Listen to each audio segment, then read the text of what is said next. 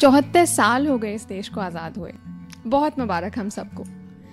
कितना अच्छा लगता है ना जब अलग अलग जगह ये दिन किसी त्यौहार की तरह मनाया जाता है। रंगीन फरियाँ, गेंदे के फूल, यूनिफॉर्म में सजे नन्हे बच्चे, ध्वजारोहण पर आने वाले रोंगटे, राष्ट्रगान, कितना कुछ है ना जो जहन में दौड़ा चला आता है अगस्त के शुरू होते ही। इस पंद्रह अगस्त एक स्कूल के बाहर से गुजरते वक्त मैं नन्हे बच्चों के हाथों में लड्डू की पुड़िया वाली खुशी और उनके होठों पे खेलती निश्चल मुस्कान अपनी आँखों में घर भर लाई। राह चलते किसी मंचले ने कुछ कह दिया तो फिर घर अकेले नहीं आई। उसके कहे जुमले भी साथ चले आए। घर आकर कामकाज निपटाकर, हंसना बोलना सब निपटाकर, टेबल पर रखी अपनी डायरी उठाकर जब लिखने बैठी तो सोचने लगी, चौहत्तर साल से आज़ाद इस देश में कितना आज़ाद हूँ मैं? कितना आज़ाद है महिलाएँ? कितना आज़ाद है मेरी माँ, मेरे आसपास की महिलाएँ, और कितना आज़ाद है समाज में औरतें? और अगर आज़ाद हैं भी तो कितनी कीमत चुकानी पड़ी है हमें इस आज़ादी की? थोड़ी सी रिवाइंड करते हैं बात को, है ना? हम सड़क पर हैं। किसी लौंडे ने कुछ कह दिया और जो हमने पलट कर जवाब दे दिया तो हाय तौबा मच जाती है। सड़क तीन हिस्सों में बट जाती है। एक हिस्सा मूक दर्शकों का हिस्सा होगा, जो कि तमाशा देखता है। आज़ाद देश के आज़ाद नागरिक का आज़ाद मनोरंजन। थोड़ी बहुत कानाफूसी होगी, थोड़ी बहुत हँसी उड़ जाएगी, कुछ कैरेक्टर एनालाइज होगा, और और कुछ जजमेंट्स पास होंगे। कैसी लड़की है? कोहराम मचा दिया है। एक हिस्सा न्यायाधीश होगा।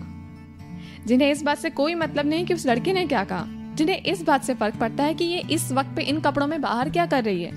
कैसी लड़की है? सड़क पे बखेड़ा खड़ा करने का क्या तुक बनता है? बिना बात के तमाशा बना दिया है। अपनी ही इज़्ज़त का ख्याल नहीं। कितनी बेशरम लड़की है। और एक छोटा सा हिस्सा, तीसरा हिस्सा, वो शायद इन सब चीज़ों में ना पढ़कर उन लड़कों को सबक सिखाने का सोचेगा। इस तीसरे हिस्से की मैं शुक्रगुजार हूँ। इनकी परवरिश, इनकी तालीम के लिए इनके माँ बाप को तहे दिल से धन्यवाद। हाँ मगर पहले वाले वो जो दो हिस्से हैं ना, वो मुझे याद दिलाएँगे कि कितना आज़ाद है हम, कितना सेफ़ है हम। और ये एक दिन की बात नहीं है, ये आम बात है, ये आए दिन की बात है। इस तरह के बहुत सारे किस्से हमारे आसपास होते रहते हैं हर रोज़। कुछ दिनों पहले की बात है, एक दोस्त के घर जाना हुआ। यहाँ वहाँ की औपचारिकता निपटा कर जब हम तसल्ली से बात करने बैठे मैं आँगन में बैठी थी। वो स्टूल पे खड़े होकर दुछत्ती जमा रही थी। और जमा तो क्या रही थी? कुछ पुराना सामान जो कि शायद कहीं काम ही ना आता हो, उसे ही झाड़ पोछ कर वापस वहीं रख रही थी। मैं थोड़ा आश्चर्य में थी। मैंने फिर पूछ ही लिया कि जब ये सामान किसी काम का ही नहीं है, फिजूल है तो क्यों वापस इसे सहेज कर रखना है? क्यों इतनी मेहनत करनी है भाई? तो पलट कर मुझे देखा, मुस्कुराई और बोली, है तो फिजूल, पर मम्मी जी ने बाहर देने से मना कर दिया। और उनकी इजाज़त के बिना मैं ये सामान बाहर नहीं दे सकती। पिछले पाँच साल से उस घर की दुलारी बहू। हर रोज़ अपने सपने चूल्हे की आँच में पकाती बहू। अपनी मर्ज़ी से अपने घर का कचरा बाहर नहीं दे सकती। कितना आज़ाद है ये प्यारी बहू। और इस तरह के जेंडर रोल्स ना बहुत ज़्यादा स्पेसिफिक हैं हमारी सोसाइटी में। रसोई तो खास तौर से। मर्दों के लिए तो होती ही नहीं रसोई, उन्हें तो भूख ही नहीं लगती। सारी भूख तो हम औरतों को ही लगती है। खैर, तीज त्योहार पार्टीज़ गेट टुगेदर की बात करूँ ना तो मध्यम वर्गीय परिवार परिवारों में अब भी दो तबके होते हैं। एक मर्दों का तबका होता है, जो कि हँसी ठहाकों में, बातों में, रम ब्रांडी विस्की या पत्तों में मशगूल होता है। एक औरतों का तबका होता है, जो कि मिल बांट कर हंसकर अभी भी रसोई में जुटी रहती है। इनका कोई तीज त्यौहार नहीं होता, इनकी दिवाली दिवाली नहीं होती भाई। राम सिया को रावण से बहुत पहले आज़ाद कराए। मगर ये घर घर की सियाँ अभी भी रसोई में कैद हो गई हैं। इनका कोई वीकेंड नहीं होता। इनके हिस्से कोई संडे नहीं आता। ये हफ़्ता भर काम करती हैं, सातों दिन। कुछ फैमिलीज़ में होता होगा शायद, जहाँ सीन बदलाओ, मगर मोस्टली मिडिल क्लास में यही सीन होता है। मैं अपने आसपास यही देखती आई हूँ। अजीब है ना? बहुत अजीब है।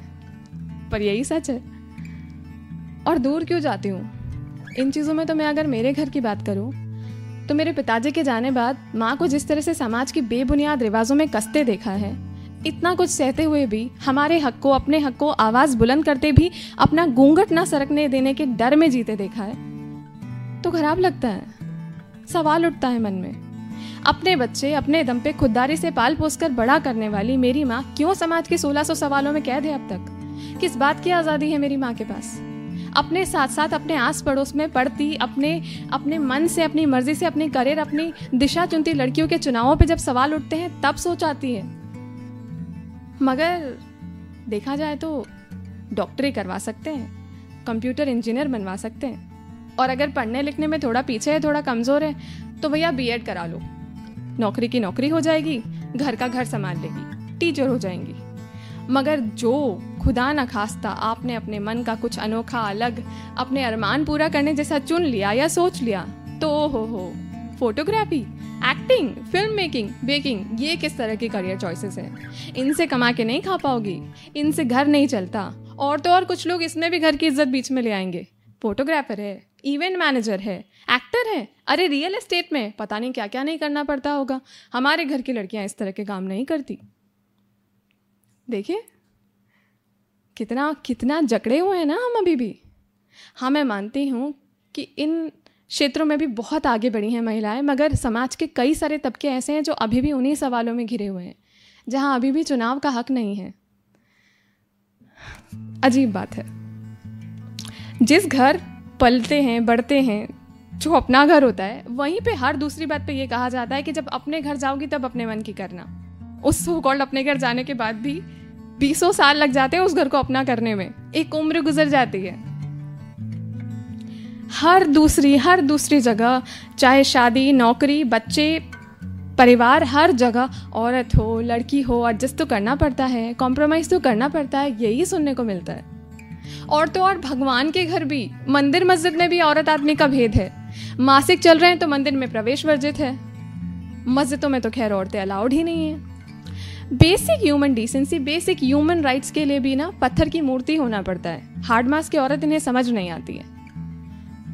और ये किसी एक वर्ग के खिलाफ मोर्चा नहीं खुला हुआ औरतें भी कई हद तक जिम्मेदार होती हैं। वो भी बाज नहीं आती औरतों को नीचे गिराने से।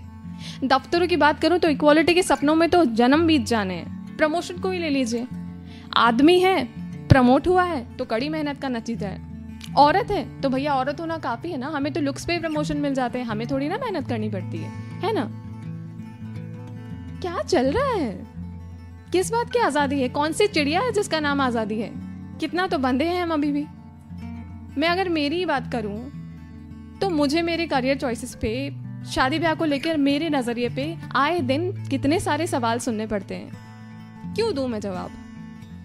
नहीं ज़रूरी समझती मैं इनका जवाब देना। जब तक जब तक एक महिला मेरा अभिवादन, ये सुन के ये सोच के अनसुना, अनदेखा, अस्वीकार करती है कि कि मेरे कपड़े मेरे घुटनों की लंबाई को नहीं छुपाते। मैं नहीं मानती कि हम एक आधुनिक समाज का हिस्सा है।